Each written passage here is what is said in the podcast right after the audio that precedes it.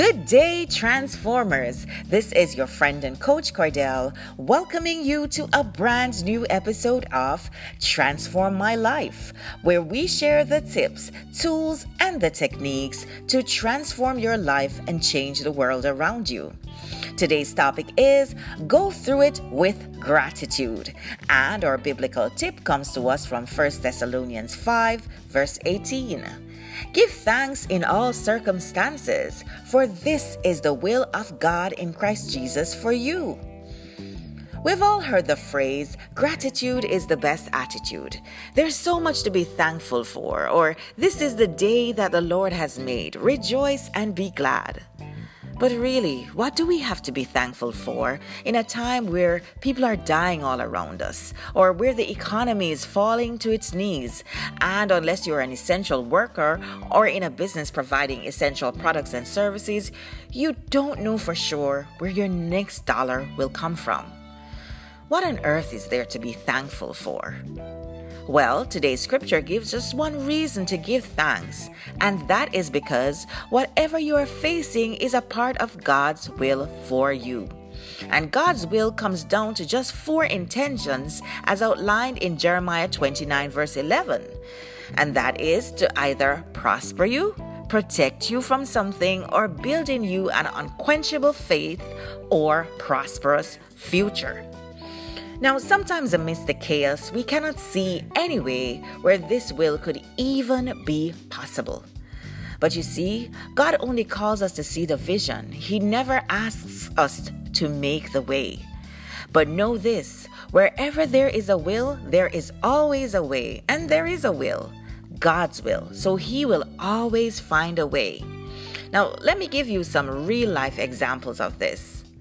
Very early in my professional career, I worked for a really great company. It was growing fast and going all over the Caribbean. I loved the culture, the energy, and with the growth, I could easily see myself going places. However, I applied for job after job after job after job.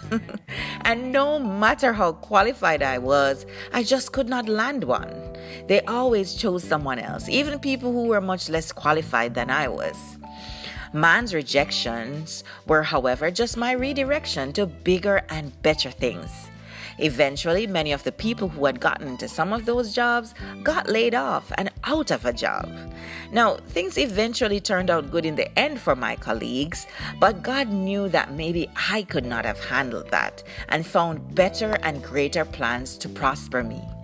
Had I gone down the roads I wanted to at that time, I never would have achieved all the things I have in my life, and you probably would not be listening to me today sharing with you like this.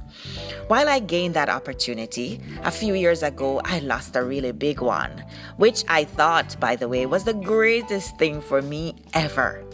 I cried for days, maybe months. Eventually, that opportunity, however, turned out to be a huge flop. At the time, I couldn't see God's will, but in hindsight, after wasting many months of tears and regret, I finally, realized that I had dodged a bullet, and God only wanted to protect me from the failure and humiliation that eventually resulted. Here's yet another example of how God's will can come out of a seemingly bad situation. I have a friend who worked as a temp for over 12 years. Being a contract worker blocked her from getting some critical company benefits, prevented her from earning enough to take good care of her children, always made her nervous and uncertain of her next steps, and hindered her ability to effectively plan for anything in her future. Now, eventually, God did work it out for her to get a permanent job in a really good company. However, that 12 year period of grave uncertainty built in her an unquenchable faith in God as a provider and waymaker. This building process has given her resilience like no other and a legacy of faith which she has passed on to her children forever. Now, lastly, I want to share yet another story of one of my childhood friends who had to do a really scary operation at a very young age. The operation was one thing, but the after effects and requirements she feared would also be a major source of embarrassment for her. She prayed and prayed for God to heal her without the operation. However, there was no response. Her faith at the time was shattered. To make matters worse, her operation ended up getting delayed and she had to stay in the hospital much longer than planned. During her extended hospital stay, she met a young woman who treated her very well and helped her get through the surgery. She formed a strong bond with the young lady, but eventually they drifted apart.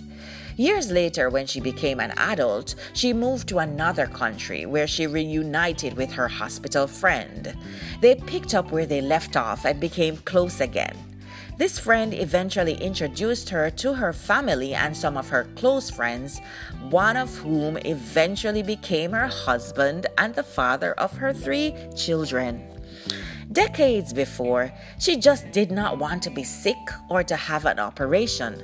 But God knew He would have healed her and used that situation to put things in place to usher her into her destiny to be a wife and mother to three of the most beautiful souls in the world.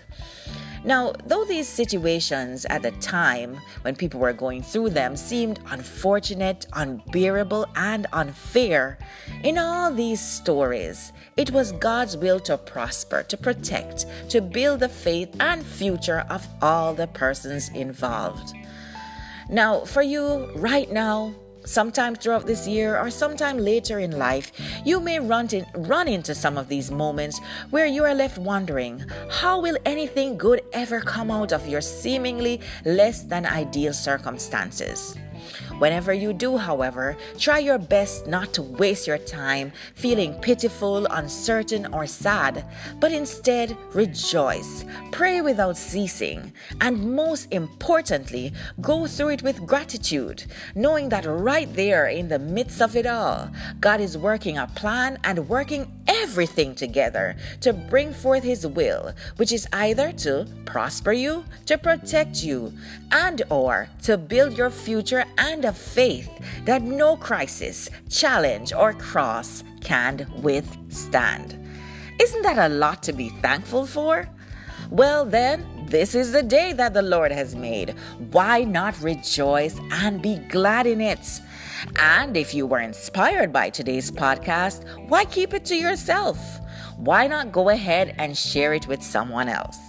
Don't forget also to hop over to my website at transformationallifesolutions.com where you can grab your complimentary copy of Seeds for the Heart Daily Declarations for God's Peace, Prosperity, and Victory.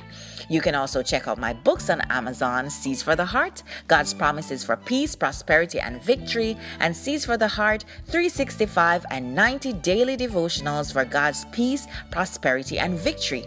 Also, follow me on Instagram at People Transformer or drop me a line at info at transformationallifesolutions.com so that you can learn about the many ways in which I can help you to transform your life and change the world around you.